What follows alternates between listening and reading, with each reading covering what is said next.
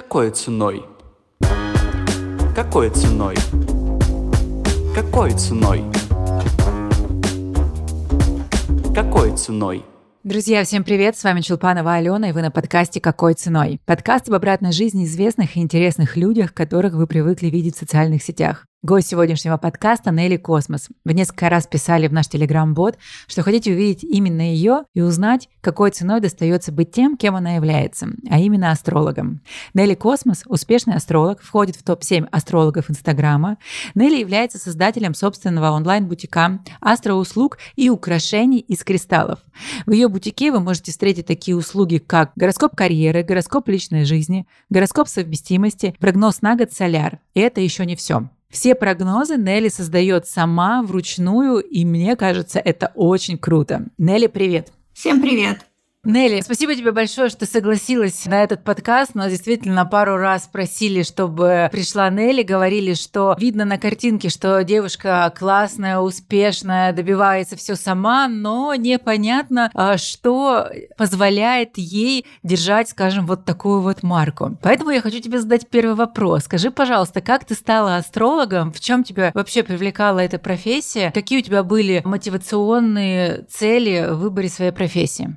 На самом деле, в 2014, когда я начала заниматься астрологией, поверь мне, никто особо не понимал, что такое мотивационные цели, а, что нужно выбирать профессию исключительно доходную, чтобы еще и удаленка была, знаешь, сидеть там где-нибудь в Таиланде. То есть эти тенденции были еще не так растиражированы и популярны, как сейчас. Это сейчас, кажется, каждый второй мечтает о какой-то удаленке и представляет это как нечто из серии сидишь такая вся красивая в кафешке, работаешь, и все так романтизировано, а лучше где-нибудь вообще на Бали сидишь, и вот ты такая работаешь, пишешь гороскопы или постоянно на созвонах по Зуму. Ну, то есть тогда этого всего не было, и я вообще про это не задумывалась, честно. Я даже не задумывалась о каком-то бизнес-плане или о том, сколько я буду зарабатывать. Я просто начала этим заниматься, потому что был отклик мой внутренний, какой-то внешний, было очень mm-hmm. много желающих ко мне почему-то обратиться, хотя только тогда начинала. И я, увидев этот отклик, что люди ко мне идут, подумала, почему бы нет, почему бы не заниматься этим вплотную и сделать это своей основной профессией. И, собственно, так все и началось. То есть действительно я не думала про это. Сейчас, конечно, я понимаю, что если бы сейчас мне пришлось поменять профессию или поменять свою жизнь, я бы, во-первых, решалась дольше и как раз бы просчитывала все риски, сидела бы там, думала бы, реально я могу зарабатывать или нет, нужно это людям или нет. То есть сейчас моя рефлексия гораздо повышенная после 30. Ну, мне кажется, не только у меня со временем приходят какие-то полезные навыки, мудрость, опыт, но в то же время приходят какие-то страхи, которые лет 25 или в 20 тебе просто незнакомы, и ты просто mm-hmm. идешь и делаешь. Смотри, а вот э, получается 2014 год, ты тогда училась на кого-то или чем ты занималась э, перед тем, как э, стать астрологом? Я так понимаю, что астрология это была в тот момент как хобби, да, какое-то? Да, это было хобби. В 2014 году я закончила университет по специальности связь с общественностью. Mm-hmm. И в этом же году уволилась с работы. Я работала телевизионным журналистом три года, то есть совмещала это с учебой. И когда я поняла, что я больше не хочу работать в журналистике, точнее, на тот момент именно в телевизионной, что мне нужны просто какие-то перемены. Тут еще диплом я получила, он был на руках. Я решила что-то поменять, и тогда устроилась работать в газету культурным обозревателем. Mm-hmm. Такая основная газета в городе Ульяновске на тот момент она была. Поработала там тоже недолго, поняла, что тоже не хочу быть привязанной к какому-то офису, быть привязанной к начальникам. И на тот момент я уже поступила учиться на астролога, на заочку, и начала эту науку очень глубоко изучать, потому что лет в 15, когда я увлекалась там знаками зодиака, скупала какие-то карточки с ними и так mm-hmm. далее, я на самом деле понятия не имела, что астрологию можно изучать, можно изучать в системе, что есть школы, академии астрологии, что это очень большой пласт знаний. Пласт знаний, да. Тогда я вообще это не знала, не понимала. Уже вот после окончания универа я решила получить еще одно такое дополнительное образование. А расскажи, пожалуйста, как тебе родители отреагировали на это? Ты, наверное, знаешь, просто Общаясь с ребятами, которые а, либо хотят стать астрологами, либо стали, многие говорят, что родители на них смотрели как типа на волшебников. Ну, ты что, куда волшебную школу поступила? И там, знаешь, с ухмылкой так спрашивали. А, ну, я думаю, да, многие смотрят не как на волшебников, а на людей, которые немножко поехали кукухой. Нет, но мне повезло с родителями, видимо, потому что мы тогда сидели на кухне, и я очень часто рассказываю эту историю, потому что, опять же, очень много кто задает этот вопрос, угу. как отреагировали твои близкие и так далее. Ну, мы сели на кухне, и, собственно, я им сказала, что я хочу уволиться. Родителям очень нравилась моя телевизионная работа, что я достаточно медийная личность в Ульяновске. Меня там многие знали, даже узнавали по голосу потому что я озвучивала репортажи и так далее. В кадре не так часто появлялась, но тем не менее. С ним очень нравилась моя работа, и когда я им сказала, что я хочу уволиться с этой работы и начать вот заниматься астрологией. Они, конечно, немного удивились, но восприняли это очень позитивно, потому что они меня во всем поддерживают всячески. И, ну, в конце концов, я же не сказала им, что там хочу стать проституткой или, или грабить банки. Поэтому, конечно, профессия астролога это сейчас супер популярна, и сейчас, мне кажется, очень многие даже мечтают о ней отучиться, работать. Тогда астрологов было, по крайней мере, в медиазоне, в медиапространстве не так много. Были какие-то основные, раскрученные, там та же Василиса Володина, например, «Давай поженимся» уже тогда была. Угу. Ну, то есть какие-то такие телевизионные были журналисты, но те, которые развиваются в соцсетях, Инстаграм, как ты помнишь, тогда только-только начал появляться, таких астрологов было очень мало. И я начинала, рас... ну как раскручивать. Опять же, я тогда на самом деле не применяла никакие там рекламные методы, таргет и так далее. А начинала просто писать э, у себя в группе ВКонтакте. С этой группы все началось. Писала какие-то статьи, посты интересные, астрологические. И как бы народ читал, пусть аудитория была не супер огромная, но она у меня уже была. То есть она начала mm-hmm. формироваться, а потом эти же люди подписывались на меня в Инстаграме. И я поняла, что нужно развивать Инстаграм, тем более, что я очень любила фотографироваться, любила фотографию как искусство. И для меня Инстаграм стал такой вот отдушенный альбомом. Я выкладывала постоянно какие-то фотографии с фотосессий. Но нужно, конечно, себя немного поругать в плане того, что когда как раз-таки Инстаграм стал набирать супер популярность, и продвижение стоило 0 рублей, ты просто за счет какого-то органического охвата могла привлекать аудиторию, даже не нужно было вкладываться. Я тогда не супер предвосхитила этот тренд, и если бы, конечно, вернуться обратно, я бы, не знаю, даже, может быть, взяла бы кредит даже, чтобы начать Ничего раскручивать Инстаграм. Да, потому что сейчас я понимаю, что это бы окупилось уже, во-первых, давно бы окупилось, во-вторых, было бы супер эффективно. А не думала ли ты сделать в своей профессии дополнительную какую-то профессию? Ну, вот знаешь, бывает эта вот история, типа там психолог-астролог. Я, конечно, не человек, который там думает, что это круто, и именно так нужно продвигаться и так далее, но у некоторых такая история срабатывает. Думала ли ты освоить еще что-то, или на данный момент то, что ты имеешь, это уже достаточно? На самом деле я пока не вижу особо в этом необходимости, потому что, да, я вижу, что многие эксперты, они просто на все руки мастера. То есть он и нумеролог, и таролог, и астролог, и психолог, и эндокринолог, и ну, гинеколог, наверное, какой-нибудь. Я не знаю, просто все подряд. Я не считаю, что занимаясь сразу несколькими, там, и human дизайном, и астрологией, и нумерологией, но можно быть а, крутым экспертом, потому что, во-первых, скорее всего, ну, чаще всего как бывает, что это какие-то там, месячные курсы прошел, и все, да. я такая, я астролог, или я там, я, а еще я нумеролог, еще на Таро гадаю, еще я экстрасенс. Mm-hmm.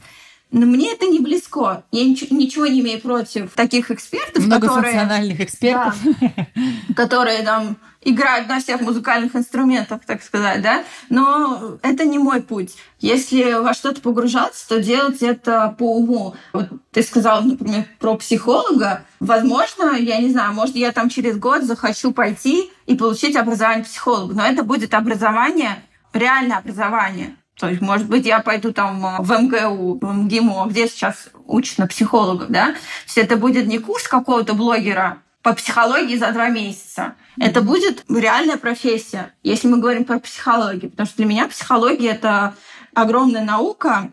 Да, и я считаю, изучать что ее есть... нужно от и до а не просто Да. там где-то А, отучилась и это- называешь себя психологом. Да, я с тобой согласна, потому что вся эта история, когда, например, есть специалисты, там, возьмем тех же там, астрологов, да, например. Вот вроде бы она астролог, а тут она через несколько там, месяцев стала еще и психологом. А почему стала? Потому что, ну, люди говорят, что у меня такой навык, и вот после меня они уходят как после терапии, и они начинают путать вот эти вот два берега, когда ты действительно получаешь образование, и в этой профессии кроется огромная многогранность, или когда тебе с одного угла просто подсветили, что ты круто говоришь, и все. Вот, кстати, такой вопрос. Скажи, пожалуйста, в профессии астролога это же тоже, ну, такого своего рода психология. Ты должна своим языком донести, и понятным языком, донести до человека, что, например, его ждет, или к чему ему нужно приготовиться, подготовиться и так далее. Вот откуда этот навык идет? Это вас учат в институтах, или это как-то от души, когда ты понимаешь э,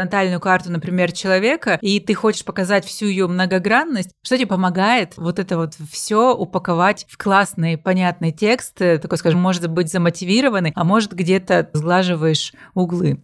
Ну, во-первых, в хорошем астрологическом образовании всегда есть несколько уроков, посвященные консультированию. То есть тебя учат Мгм. консультировать. Это не просто, что ты такая просто сама прочитала, опять же, там две книги по астрологии и пошла консультировать. Есть этика астрологии, есть этика Мгм. консультирования, определенные правила. К сожалению, опять же, многие их не знают. Я это встречаю повсеместно. Что касается коммуникативных навыков, здесь можно, конечно, этому научиться, но я считаю, что либо у человека это есть, либо нет. Либо к человеку тянутся другие люди, либо нет. Ну, то есть, а, конечно же, для крутого консультирования, чтобы быть хорошим консультирующим там, астрологом, психологом и так далее, нужно иметь коммуникативные хорошие качества, а, нужно уметь понимать людей, слышать людей. И, ну, на мой взгляд, еще, конечно, было бы неплохо иметь эмпатию, потому что Мгм. тоже она у многих отсутствует. Почему клиенты идут именно ко мне, и они мне доверяют сразу же? Ну, наверное, я, видимо, обладаю какими-то такими все-таки качествами и замечаю это не только по своим клиентам, даже с какими-то, назовем их первыми встречами, или людьми, которые только со мной знакомятся, есть, конечно, такая тенденция, что они мне сразу начинают доверять и вываливать все свои секреты, просить советы. Ну, то есть это, видимо, такой у меня психотип, что люди хотят ко мне обращаться и попросить совета, услышать мое мнение. Это касается и моих друзей, и моей семьи, и, конечно же, клиент. Я думаю, что если бы Возможно, у меня не было каких-то таких качеств, то изначально, когда я только начала заниматься астрологией, ко мне бы никто не шел. То есть э, люди, они же тоже не дураки, они идут к тем консультантам, к тем экспертам, к которым у них сразу формируется доверие. Доверие — это... Доверие играет огромную роль вообще в профессии астролога. Человек должен тебе доверять. Доверять как эксперту, что ты обладаешь нужными знаниями. И доверять в том числе как человеку, который, ну знаешь, есть же у врачей негласное правило «не навреди». Вот я думаю, что в астрологии это правило тоже действует. То есть все, что ты говоришь, все, что ты преподносишь клиенту, который к тебе пришел, многие же приходят за помощью. Чаще, мне кажется, чаще всего приходит от боли, да, какой-то. Кто-то, конечно, от любопытства, никакой там боли особо нет, просто чисто интересно. Кто-то даже приходит как в цирк, ну-ка, астролог, давай, развлеки меня, расскажи что-нибудь такое, от чего я удивлюсь. Да, такие тоже есть. И я стараюсь их отсеивать сразу на стадии записи на консультацию, то есть я понимаю мотивацию человека и понимаю, что ну, ему на самом деле не нужны ответы ни на какие вопросы, человеку просто скучно. И я чаще всего отказываю в консультациях. Я, как говорится, могу себе это позволить, отказывать и не принимать таких клиентов. Но большинство, да, приходит со своими проблемами, и им хочется, чтобы их выслушали, и чтобы им не навредили. То есть все, что ты говоришь, ты должен фильтровать настолько, настолько чтобы, опять же, человеку было комфортно. Одно из правил астрологии именно консультанта, да, астролога-консультанта, это не отвечать на вопросы, которые клиент не задавал.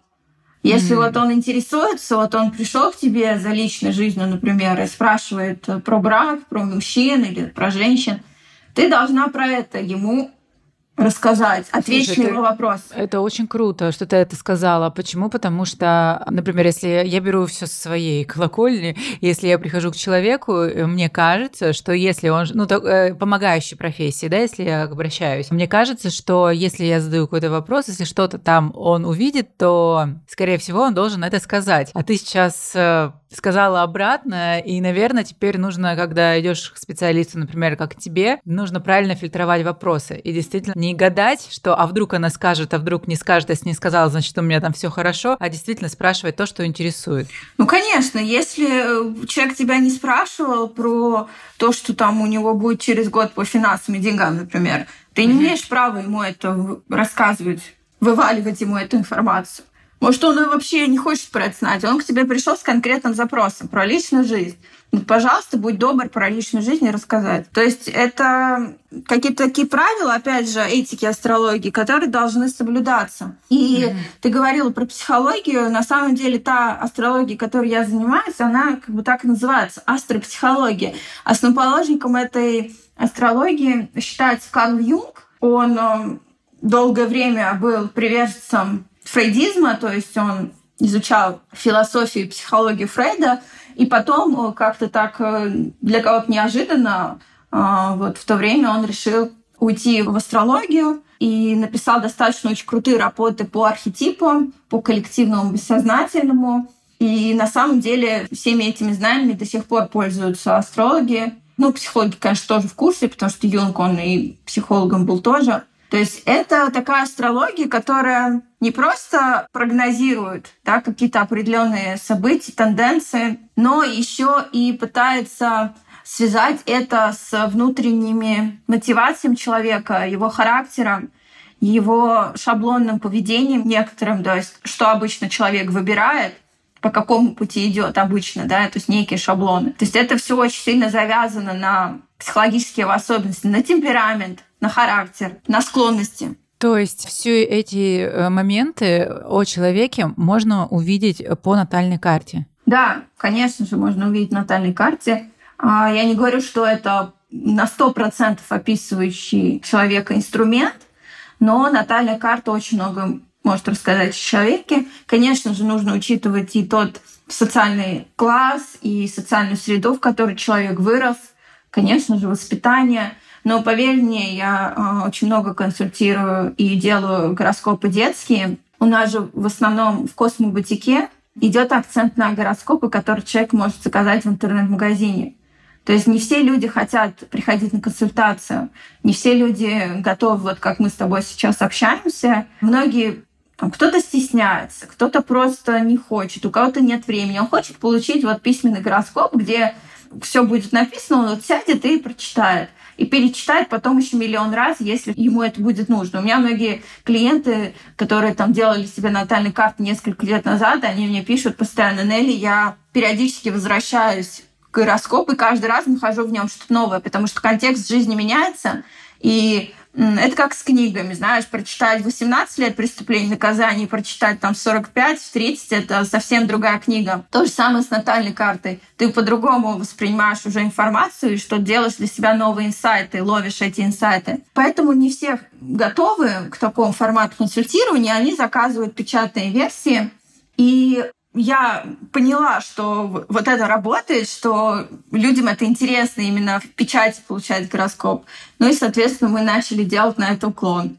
То есть именно печатные электронные гороскопы продавать. Это очень интересно. Все равно, мне кажется, человек э, должен узнавать себя с разных граней. И астрология, пусть там human design, психология и так далее. Мне вот больше удивляют люди, которые, знаешь, знают э, там все, например, в документах налогоплательщиков и так далее, но ничего не понимают про себя. Вот это вот для меня большое такое удивление. Но, тем не менее, да, такие люди есть. Я уверена, что ты сама также пользуешься своими же услугами, своими знаниями. Скажи, пожалуйста, а как эти знания помогли тебе в твоей твоей жизни. Произошли ли, может быть, какие-то изменения в твоей жизни с помощью, собственно, астрологии? Или ты стараешься только так, точечно что-то узнавать со стороны своей профессии?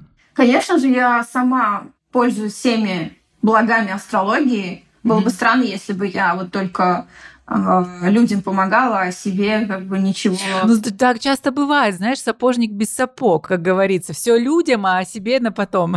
Астрология — это часть моей жизни, причем огромная ее часть. Конечно же, я всем этим пользуюсь, пользуюсь очень активно. Знаешь, есть такое когнитивное искажение, что астролог должен быть, видимо, такой супер всезнайка и избегать все какие-то негативные ситуации в жизни, потому что ты же это видишь. Но, во-первых, астрологи — это не боги, это не всесильные люди. Это то же самое, что, например, экономисту говорить, почему у тебя нет миллионов. Допустим, ты же экономист, ты же понимаешь в деньгах.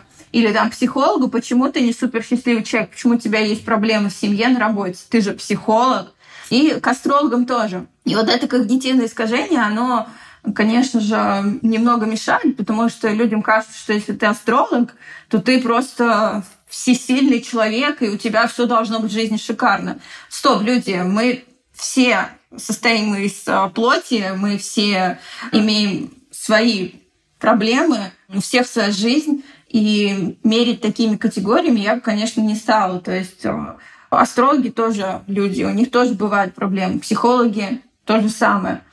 Вот. Но, безусловно, я всеми благами пользуюсь. Я всегда себе смотрю вот сейчас, например, я хочу купить себе новый ноутбук, и вот буквально после нашей встречи хотела посмотреть хороший день по моей прогностике для такой покупки, потому что это достаточно дорогостоящая покупка, он стоит там больше 100 тысяч. Конечно же, нужно посмотреть, чтобы он потом работал без перебойно, как говорится, прослужил мне долгие годы, как вот этот, например, мой ноутбук, он ни разу даже не ломался за 5 лет, потому что я его тоже тогда купила хороший день. Как говорится, для всего есть хороший день, для всего есть удачный день.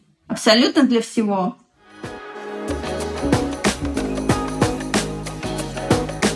А вот расскажи поподробнее, пожалуйста. Вот есть люди, которые, ну вот, как ты сказала, действительно смотрят на нас как на шутов, наверное, слушать будут нас как циркачей.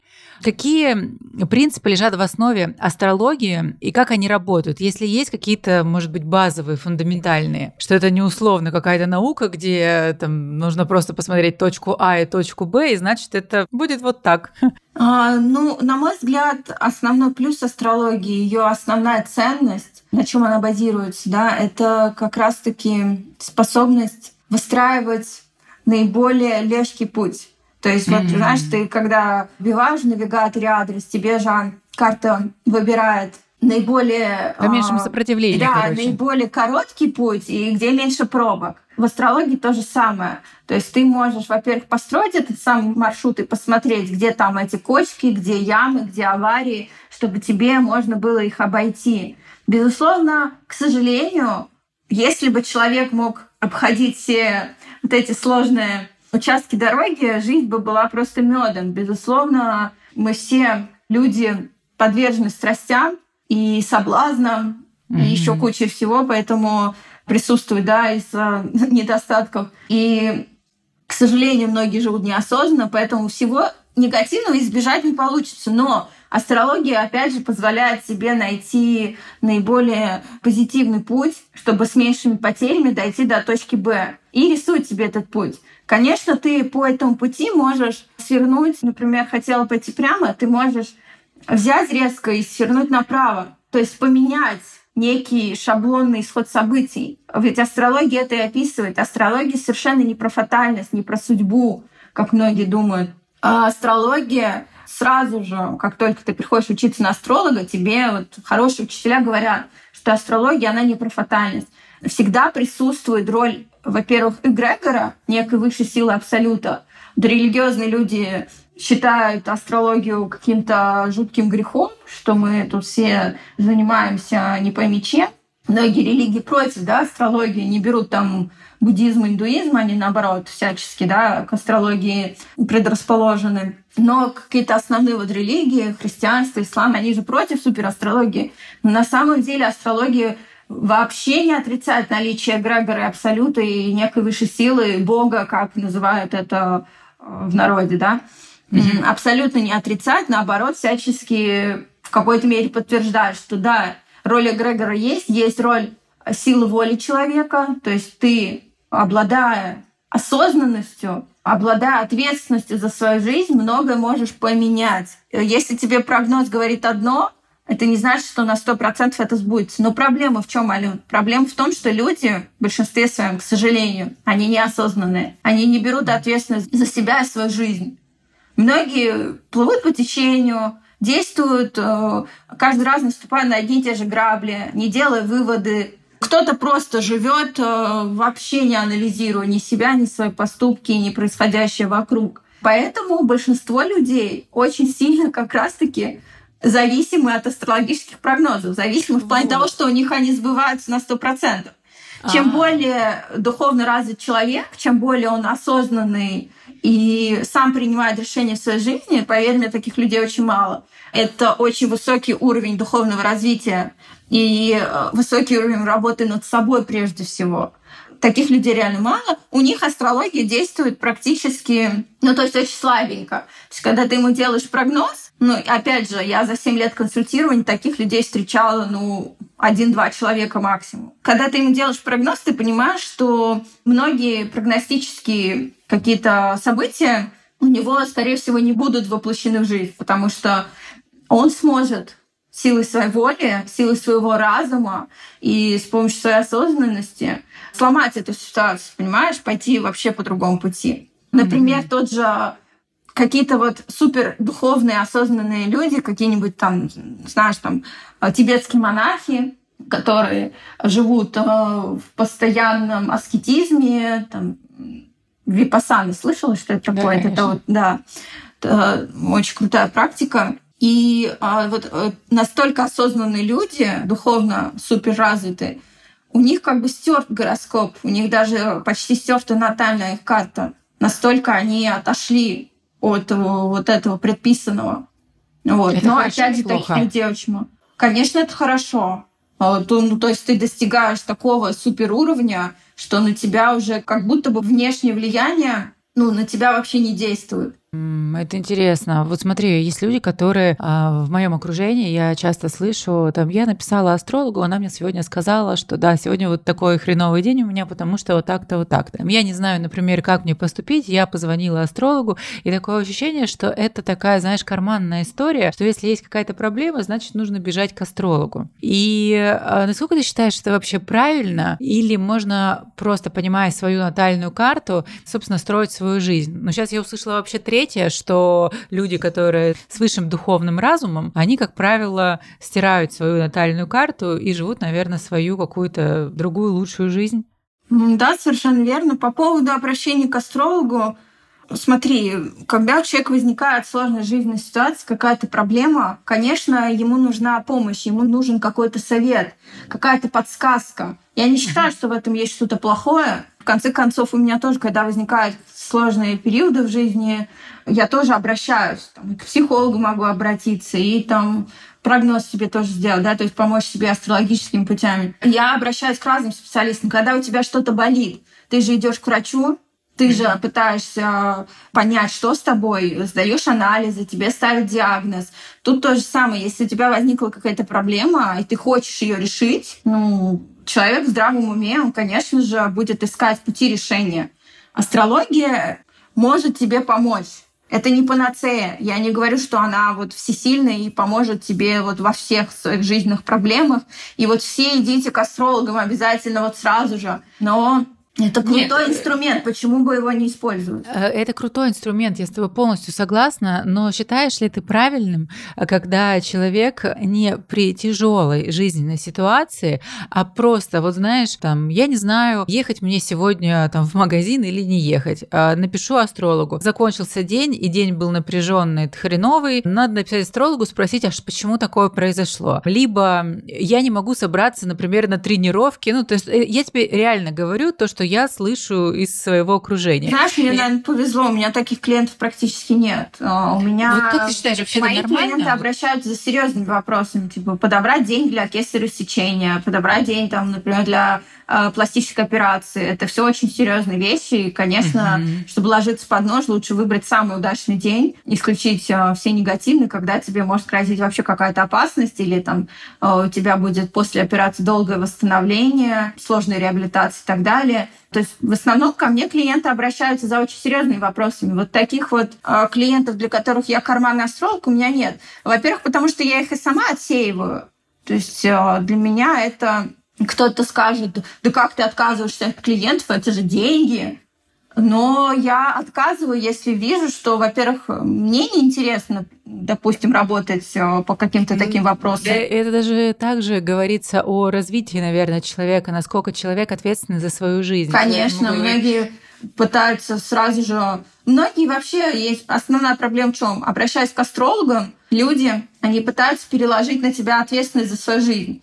И здесь mm-hmm. нужно сразу с клиентом э, все точки над «и» расставить, что так, дорогой мой, я не несу ответственность за твою жизнь. И я не принимаю за тебя решение. Решение должен принять ты. Это твоя ответственность, mm-hmm. не моя, как астролога. У меня даже на сайте висит э, как договор такой оферты про mm-hmm. отказ от ответственности. Это очень важно, потому что людям кажется, что если ты там составил какой-то астрологический прогноз, то ты несешь ответственность за его жизнь. Mm-hmm. То есть, ну, за принятые решения. Но астрология это всего лишь подсказка. Как ты используешь эту подсказку, это уже твоя ответственность. Абсолютно. И здесь, на самом деле, это перетекает во все сферы жизни. У нас люди вообще не любят нести ответственность. Там, да. не в карьере, не в работе, не в личной жизни. Они всячески пытаются переложить на кого-то. Там, на мужа, на родителей, там, на астролога, на психолога. Это в корне неправильно. Когда ты возьмешь ответственность за свою жизнь на себя, ты вдруг поймешь, что проблема не плохих людях, которые, например, к тебе плохо относятся, и ты весь такой бедный, несчастный, да, избавишься даже от этого комплекса жертвы, жить станет гораздо проще и интереснее, поверьте мне. Все так и есть. Слушай, скажи, пожалуйста, такой вопрос.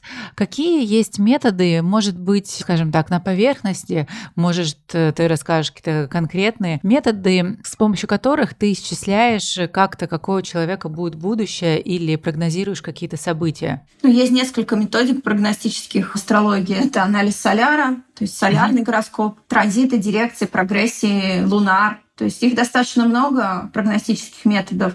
Я э, составляю какой-то прогноз, смотрю все, потому что соляр может, например, не выдать какую-то особенность, а в дирекциях ты это увидишь.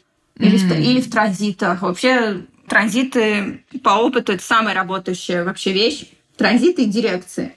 Луна работает слабее, у некоторых он вообще не работает. У меня вот, например, работает сильно, потому что у меня Луна достаточно активно в гороскопе. У некоторых Луна очень слабенькая, у них Лунар, например, практически не действует. У соляриев это люди, у которых сильно Солнце в гороскопе, у них соляр, наоборот, очень активно в прогностике выделяется. То есть каждый человек индивидуален, и опять же, когда к тебе обращаются за прогнозом, ты должен учесть все эти факторы.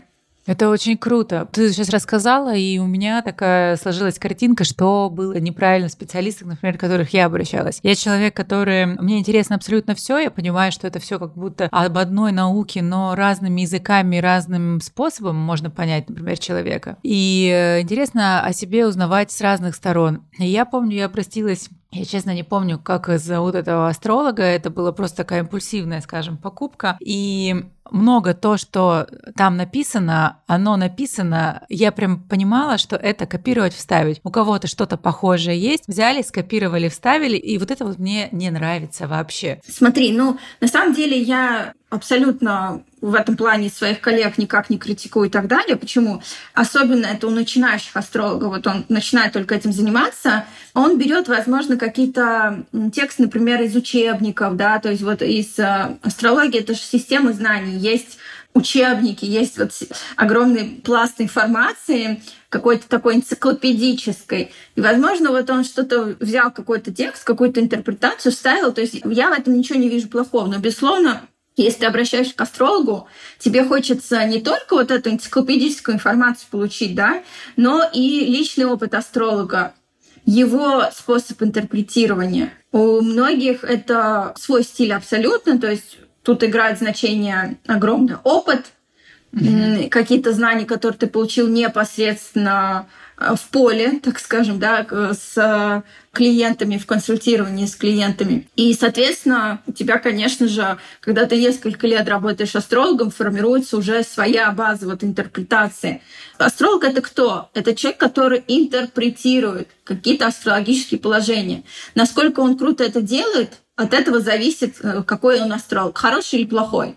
Кто-то интерпретирует гениально, очень круто, кто-то делает это плоховато, например, да. То есть вот в этом э, заключается основной навык талант астролога. Правильно интерпретировать какое-то положение астрологическое. И, соответственно, Например, если у меня возникают какие-то сомнения, или я вот сижу долго думаю да, над каким-то, допустим, транзитом, как или положением в соляре, как это может проиграться именно в контексте жизни этого человека. Я тоже могу обратиться к какому-нибудь там учебнику, да, открыть, перелистать, да. Ну, конечно, за 7 лет работы я это делаю все меньше и меньше, потому что все таки не первый год работы астрологом. Но бывают сложные случаи. Вообще можно, например, у коллег спросить, да, mm-hmm. написать, спросить э, его мнение. Реально такие сложные случаи бывают. Вот есть же консилиумы врачей. У астрологов тоже может быть коллективный такой да. мозговой штурм, где надо вот найти ответ, как это может проиграться у этого человека. Это такая даже загадка получается. Слушай, это прикольно тебя слушать. Ты такая вовлеченная в свою профессию и в свои знания, в то, что ты можешь дать человеку, ну вообще включена в процесс. Была ли у тебя такая история, когда ты думала, может быть, заняться чем-то другим? Вот надоело уже. Ну, такое, знаешь, доля выгорания в профессии. Конечно, у всех есть выгорание, особенно у таких людей, как я, которые работают очень много. Работа сейчас занимает 80% моей жизни прекрасно знаю, что по колесу баланса это очень много, и так нельзя, и нужно найти время и на личную жизнь и так далее, и так далее. Но сейчас так получилось, что у меня работа занимает большую часть моей жизни, и, конечно же, я очень люблю свое дело, но выгорание бывает сто процентов. Когда ты постоянно занимаешься одним и тем же, у тебя не формируются новые нейронные связи. То есть тебе нужно периодически что-то менять, понимаешь? Менять ну, что я делаю, например, я очень часто меняю структуру своих гороскопов, чтобы глаз не замыливался, чтобы круто, было что-то новое, чтобы мозг начинал по-другому работать немного. Иначе, когда ты вот работаешь вот по одной и той же структуре, реально можно очень сильно устать. Тебе надо постоянно что-то менять. Я придумываю новые гороскопы. Вот у нас, например, появился гороскоп здоровья. И хочу отдельно, вот, например, сегодня еще выложить гороскоп деловой совместимости по найму сотрудников, по поиску сотрудников. Ну, я это всегда делала раньше, гороскоп совместимости между людьми, которые хотят сотрудничать, так, чтобы это сотрудничество было выгодным обоим, и чтобы каждый вырос да, в этом деловом сотрудничестве. Но сейчас, например, я хочу сделать это прям отдельным гороскопом, потому что многие не знают, что есть такой да, я, я знаю, что ты жила в Петербурге какое-то время. У меня был знакомый, он владелец, была это, в общем, компания очень крупная. И э, я когда с ним общалась, и он мне говорит, мне нужно к астрологу. Это было так странно. Это было лет семь назад, наверное. Это было так странно видеть взрослого мужчину, который едет к астрологу. И я говорю, а что, что чем ты интересуешься? Он говорит, у меня новые сотрудники сейчас появятся, мне нужно узнать, подходят они или нет. И я тогда, у меня вообще разорвался до шаблон, увидев вообще такого человека, влиятельного, владеющего такой большой компанией, и который нанимал сотрудников, в частности, не просто с HR, но также с стороны астрологии. Уважаю именно в плане не то, что он молодец какой, обращается к астрологам, круто, несет нам свои денежки, а уважаю именно в том плане, что он хочет нанять сотрудника не тяп да, а подойти к этому делу супер ответственно. А, послушайте свою интуицию, да, послушайте своего HR-менеджера, послушайте астролога. Я не думаю, что он будет базироваться только на мнении астролога. Конечно же, он будет учитывать свое мнение, HR. То есть э, вот этот комплексный подход, такое серьезное отношение, я восхищаюсь всегда такими людьми, потому что это очень глубокое погружение в тему. А я я не за поверхностность. Я люблю, когда человек очень серьезно подходит даже к такому событию, как найм сотрудников. Это очень круто. А как ты считаешь, вот у таких людей доля рефлексии должна быть какая-то супер высокая? Потому что смотри, если я, допустим, обращусь к своей интуиции, потом обратилась к HR, потом я еще обратилась к астрологу, там же будет, ну, плюс-минус одинаковая информация, но тем не менее, есть же такие точки, которые не соприкасаются, интуиция говорит одно, астролог говорит другое. Это значит, человек должен быть с высокой степени рефлексии, или, может быть, наоборот, человека может запутать? А, все зависит от человека, Ален. Я не могу сказать. А, все зависит от конкретной ситуации. Люди разные. У кого-то интуиция, в конце концов, вообще очень слабо развита. Это тоже нужно учитывать. То есть mm-hmm. вместо интуиции... Он считает, что это интуиция, а это на самом деле вообще не интуиция. Это его негативный, например, опыт какой-то прошлый. То есть здесь все uh-huh. очень индивидуально. Вообще люблю Питер, обожаю Питер, потому что, во-первых, там очень много астрологов, эзотериков. Сама атмосфера города как-то так сложилась, что он там и много школ астрологии, и в целом люди более восприимчивы к таким знаниям. Москвичане, конечно, немного другие. Петербуржцы в этом плане очень. А жалеешь, что переехала в Москву? А, нет, не жалею. Москва сейчас это Центр на данный мира. момент это мой дом.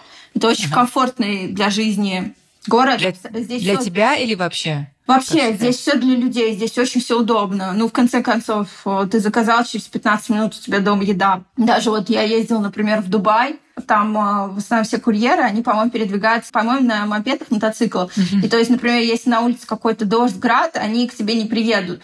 То есть... А, и, а у нас снег метели Москву, на велосипеде. Да, конец света, апокалипсис, к тебе курьер Яндекса доедет, привезет тебе супчик. Но нет, Москва на самом деле супер комфортный город. Здесь, конечно, есть куча своих минусов, но не будем о них, э, конечно, mm-hmm. говорить. У каждого, в конце концов, они свои. Но здесь тоже, опять же, я как астролог не могу не упомянуть, что у каждого из нас есть хорошие города для жизни, есть плохие. Mm-hmm. Есть куча людей несчастных где-нибудь э, в Москве, в Нью-Йорке и в Дубае, казалось бы, очень крутых городах, где многие мечтают жить, да, но они там несчастные. Или кто-нибудь там в том же Париже, да, для кого-то это мечта, а там есть э, много очень людей, для которых этот город некомфортный. Им по-хорошему переехать надо бы куда-нибудь в более комфортное место. Поэтому вот здесь тоже можно сделать гороскоп переезда, показать человеку, в каких точках земного шара ему будет максимально комфортно. Там, с точки зрения денег, с точки зрения личного ощущения вот этого счастья, которое порой ничем не обусловлено, это просто такое перманентное чувство радости. Есть такие mm-hmm. точки, где мы реально себя так чувствуем. Да, я с тобой в этом полностью согласна, и мне как-то делали подобный такой расклад, и ничего такого... Да, знаешь, надо нужно было выбрать несколько городов, и по этим нескольким городам тебе сделают расклад. И э, знаешь, я Питер не фанат этого города, потому что здесь такое медлительное, все какое-то вот такое. Но этот город якобы мне подходит. Я с этим не согласна. Я как-нибудь возьму еще у тебя консультацию консультацию и посмотрим, э, может быть, все-таки мое чувство, которое во мне есть, оно и трепещит, что этот город не мой, действительно таким является. Ну, может есть быть, же разные показатели. А, что такое город твой? Это очень абстрактное понятие. Нужно оценивать город по разным показателям. По личной жизни, по самоощущению, здоровье, общение, деньги. Может, у тебя Питер, например, классный по карьере, но ты реально не можешь там, допустим, построить личную жизнь или найти классных друзей. Разные же есть параметры. И астролог, mm-hmm. ну, по-хорошему должен тебе дать полную расшифровку по этим сферам жизни. Просто сказать, это твой город, живи. Или это не твой город, уезжай. Ну, это как бы вообще не, ну, это не дело, это, это не тот подход, который должен быть у астрологом. Поняла, интересно. Слушай, а расскажи, пожалуйста, еще такую историю. У тебя в Инстаграме можно увидеть такую классную жизнь, а, можно понять, чем ты занимаешься, ты также рассказываешь о себе, рассказываешь о различных прогнозах. Какие ты препятствия могла бы выделить или рассказать нам, с которыми ты столкнулась на пути к достижению ну, каких-то своих целей? Возможно, быть медийной, возможно, быть быть востребованной в своей профессии или иметь э, то, что, собственно, ты вот имеешь?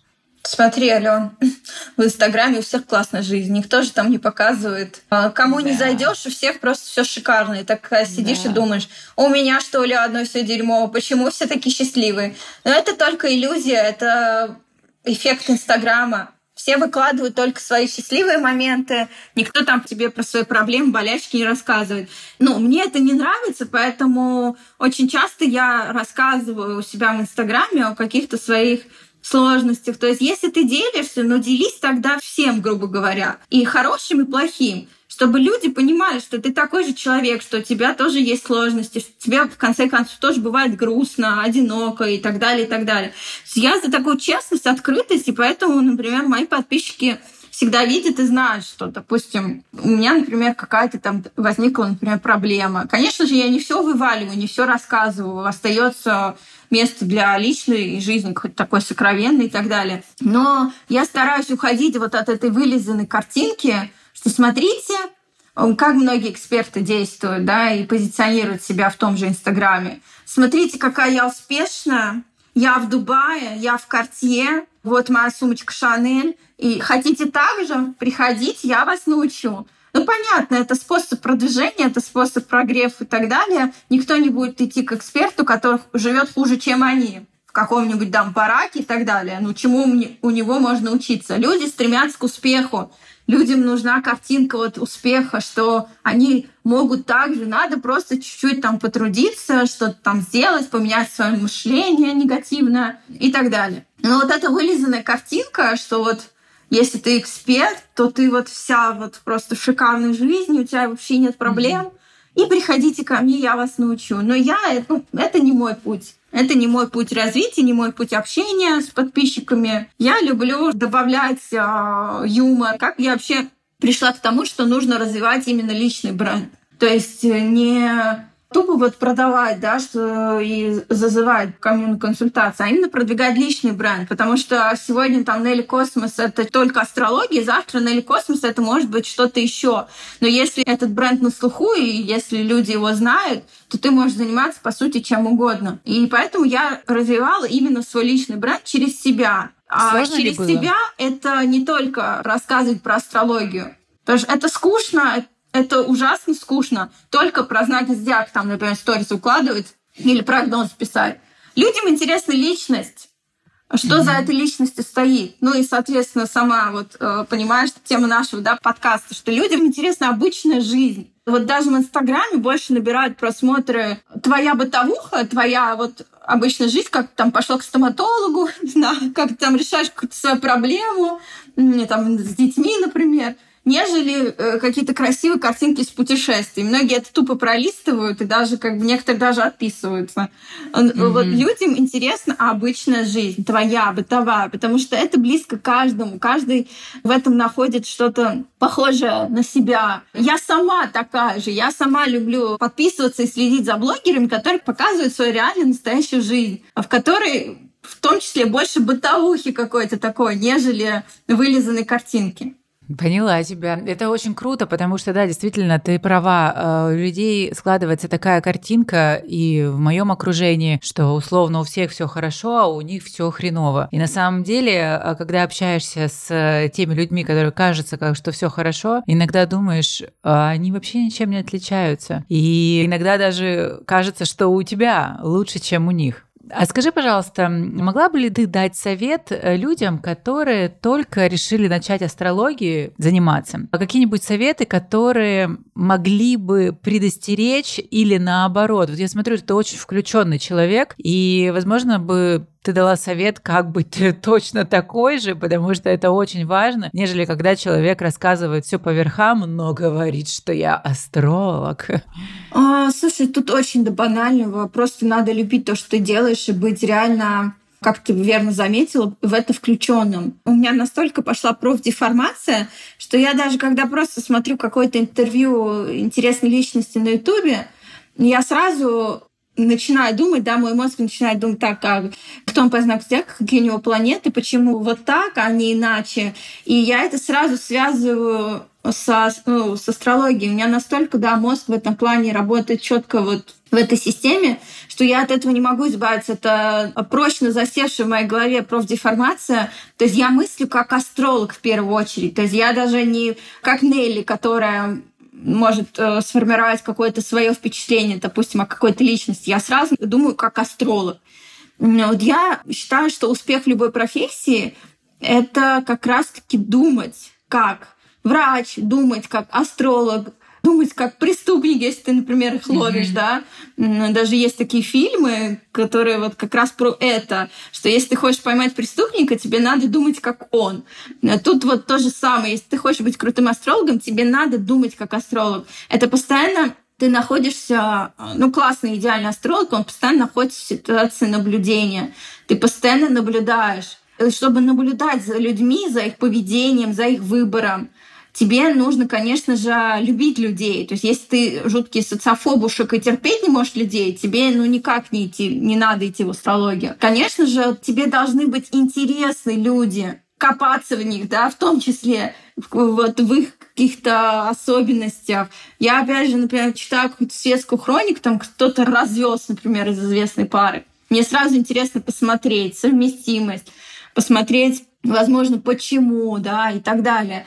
То есть, опять же, я тут мыслю как астролог. Наверное, вот вот это могу только посоветовать. Любить то, что делаешь, и не пытаться сразу прыгнуть выше головы, имея в виду, что вот, опять же, отучилась два месяца, и все, я астролог. Нужно постоянно учиться, постоянно повышать вот эту свою квалификацию, впитывать какие-то новые знания комьюнити астрологов есть, да куча способов есть получать новые знания, какие-то астрологические конференции есть. Не сидеть на одном месте и не считать, что ты все знаешь, и ты вот такая молодец.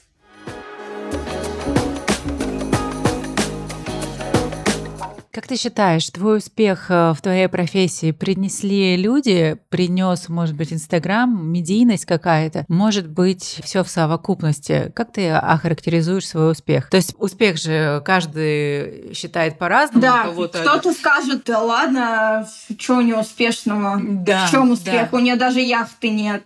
В чем она вообще успешная? Кто-то скажет, вау, какая она успешная. Здесь очень субъективное понятие успеха. По твоему. Для по меня твоему. успех mm-hmm. это когда у тебя много довольных клиентов, а много людей, которым ты реально помогла, у тебя куча вот этого а, фидбэка, вот этой обратной связи, и ты можешь вот этим гордиться, что у тебя хорошая репутация, ты хорошо делаешь свою работу. Вот это для меня успех в профессии, если говорить про профессию. Возможно, ты там не супер раскрученный, тебя не знает каждый второй россиянин, да, как Ольгу Бузову, но вот это вот меня бы очень сильно отталкивало. Я не люблю суперизвестных людей. Мне кажется, что это какая-то суперкоммерция, и мне проще пойти к людям, которые, ну, может, не каждый второй знает, но, возможно, каждый двадцатый, нежели когда это вот такая вот известная личность. Ну да, да, я с тобой согласна. Ну, опять же, да, успех у всех это свое понятие. Не могу сказать, что я, допустим, достигла всего в Корее, что хотелось бы. Нет, наоборот, у меня очень много есть что еще развивать, к чему идти. Нужна только энергия, нужны силы. Это все, что я всегда прошу Вселенной, и э, на что я всегда уповаю, это энергия. Если у тебя есть энергия, тебе открыты все пути. Энергия, знаешь, это и в моей профессии очень многие люди обращаются к тому, что нет энергии, что делать. Здесь, наверное, вопрос, а куда она уходит, если ее нету? А у тебя есть какие-то, может быть, э, твои практики или, возможно, то, что тебя наполняет, то, что тебе дает энергию?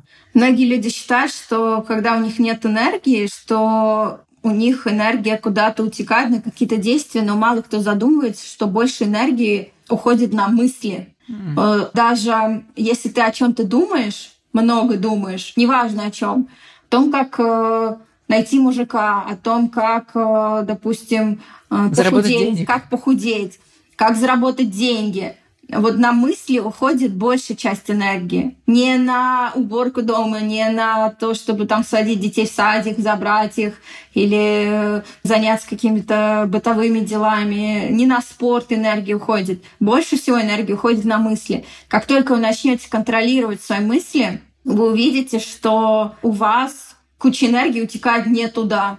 Вам надо перестать этим заниматься, и у вас тогда появится много той же физической энергии, как только вы поработаете над мыслями. Вот здесь все исключительно в это упирается. Круто, круто, очень крутой совет. Э, есть над чем подумать. Нель, спасибо тебе огромное. Я сдала основную часть вопросов, которые спрашивали зрители